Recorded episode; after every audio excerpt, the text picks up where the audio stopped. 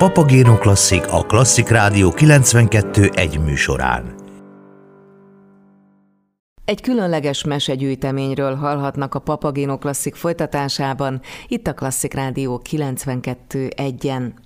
A legendás Széchenyi díjas néprajzkutató, egyetemi tanár, a rendszerváltás utáni első szabadon választott magyar kormány kultuszminisztere, András Falvi Bertalan 90. születésnapján jelent meg, eddig kiadatlan meséinek gyűjteménye Mátyás és a török basa címmel. Az 50-es években gyűjtött és most közreadott dél-dunántúli mesék először jelennek meg a nyilvánosság előtt. A Magyar Versmondók Egyesülete hosszas előkészítő munka eredményeként jelentette meg a Versmondók könyvtára sorozat legújabb kiadványaként a nyomtatott kötetet és a hozzátartozó virtuális hangos könyvet. A meséket Huzella Péter Kossuth Díjas előadóművész fűzte össze, megzenésített versekkel, mesékkel. A gyűjtemény megjelenésének kuriózumát az adja, hogy a kötetben található mesék nem közgyűjteményekből kerültek elő, hanem magának a gyűjtőnek saját archívumából. A hangfelvételek a közelmúltig András Valvi Bertalan birtokában voltak, a sok száz oldalt kitevő jegyzetet pedig most először rendszerezték a szakemberek. A kötetet a Petőfi Irodalmi Múzeumban mutatták be, ahol az online bejelentkező Széchenyi díjas tudós elmondta, nagy öröm számomra, hogy több mint hét évtizeddel az első mesekutatásaim után az eddig kiadatlan gyűjtéseim megjelenhetnek. Meseszövegeim kötetté rendezése már régi adósságom, de mivel sohasem szakosodtam mesekutatásra, így az évek során ezen gyűjtéseim nem kerülhettek közlésre. Nagyon boldog vagyok, hogy e kötet ennyi évtized után most megjelenhetett.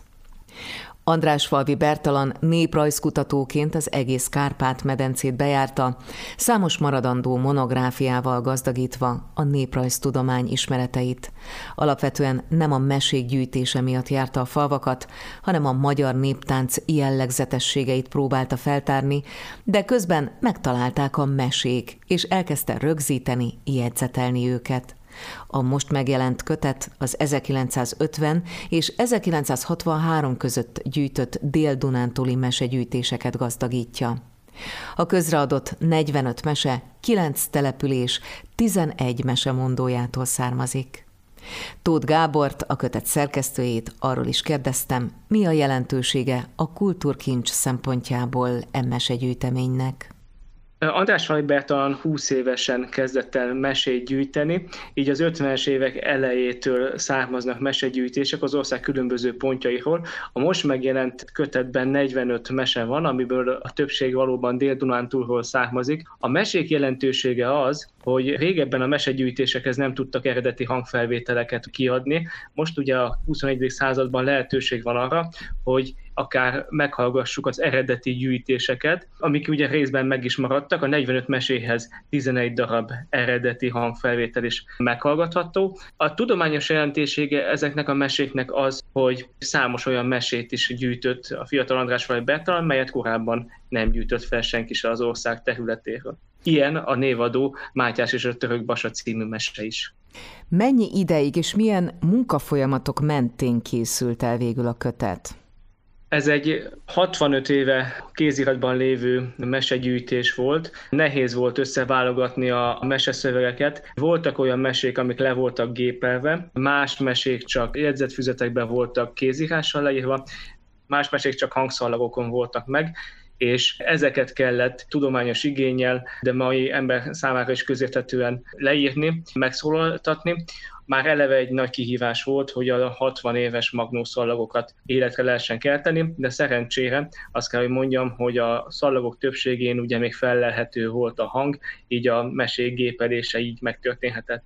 András Aj Bertalan ugye Tollan megyei múzeumban Szexárdon volt múzeológus, amikor gyűjtötte ezeket a meséket, tehát a magyar mesemondók mellett cigány, bukovinai széke és váb mesemondók is figyelmébe kerültek, és azt kell, mondjam, hogy párját ritkító módon valóban minden iránt érdeklődött 20-30 éves korában is, és sok-sok megjegyzést tett a gyűjtőfüzetekben arra vonatkozóan, hogy hogyan is zajlott a gyűjtés, tehát számos olyan eseményt megismerhetünk, amelyek a korábbi gyűjtéseknél nem nagyon volt meg. Például ilyen, hogy ő tudatosan figyelt arra, hogy nem csak az idős 80 év feletti mesemondókat ültette mikrofon elé, hanem akár a gyermek mesemondókat is, mert foglalkoztatta az a kérdés, hogy a mese hogyan fog tovább öröklődni az 50-es, 60-as években is. A mesék esetében nem beszélhetünk történeti hűségről, nem arról a múltról mesél, ami megtörtént, hanem amit el akartak hitetni eleink. Ez nagyon fontos és érdekes is, a, a mondák esetében is ugyanez a jellemző. Lehet, hogy van valóság alapja, és a mondáknak is a fő iránya helyes,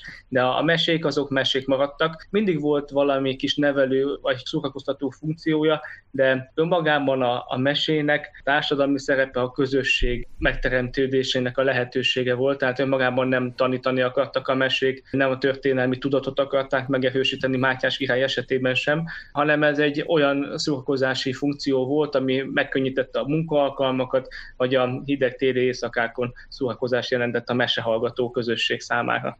Ahhoz, hogy ez a kötet most a nyilvánosság elé kerüljön, mely szakemberek közös munkájára volt szükség? két embert emelnék ki magamon kívül. Elsősorban Tompos Krisztinát, az Ötös Turán Tudományegyetem doktoranduszát, és Benedek Katalint, aki a kötetnek a lektora volt. András Falai Bertalan mellett ők voltak a kovásza és a szakmai irányítói ennek a munkának, hiszen itt nagyon sokféle fajta forrást kellett egy egységes nyelvi környezetbe illeszteni, méghozzá úgy, hogy ez az olvasók számára is élvezhető legyen. A néprajztudományban kb. 70 éve van egy nyitott kérdés, mely ugye arról szól, hogy hogyan kell leírni a szövegeket betűhűen, vagy nem betűhűen. Jelen esetben ugye nem mindegyik meséhez volt meg a hangzóanyag, így igyekeztünk közérthető formában közérteni ezeket a meséket. Volt esetleg az ön számára szerkesztőként meghökkentő adalék a mesekötet kapcsán, akár a történetek, akár a gyűjtés kapcsán? Számomra a gyűjtéssel kapcsolatos információk voltak az első sorban azok, amik nagy örömmel teltek el, hiszen nem gondoltam volna, hogy valaha is mesekötetet tudok szerkeszteni, ráadásul ilyen gazdag archívanyagból.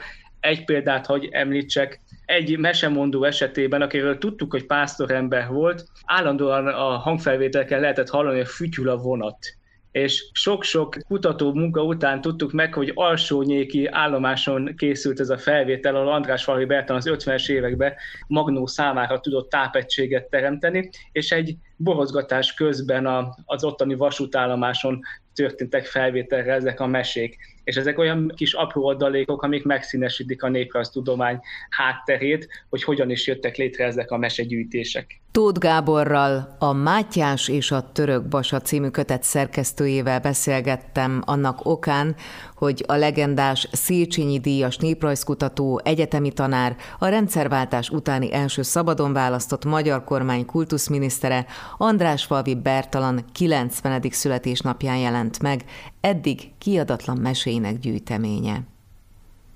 Kedves hallgatóink, a Hagyományok Háza hálózat erdélyi kiépítése lesz a feladata Kelemen Lászlónak, a Hagyományok Háza leköszönő főigazgatójának.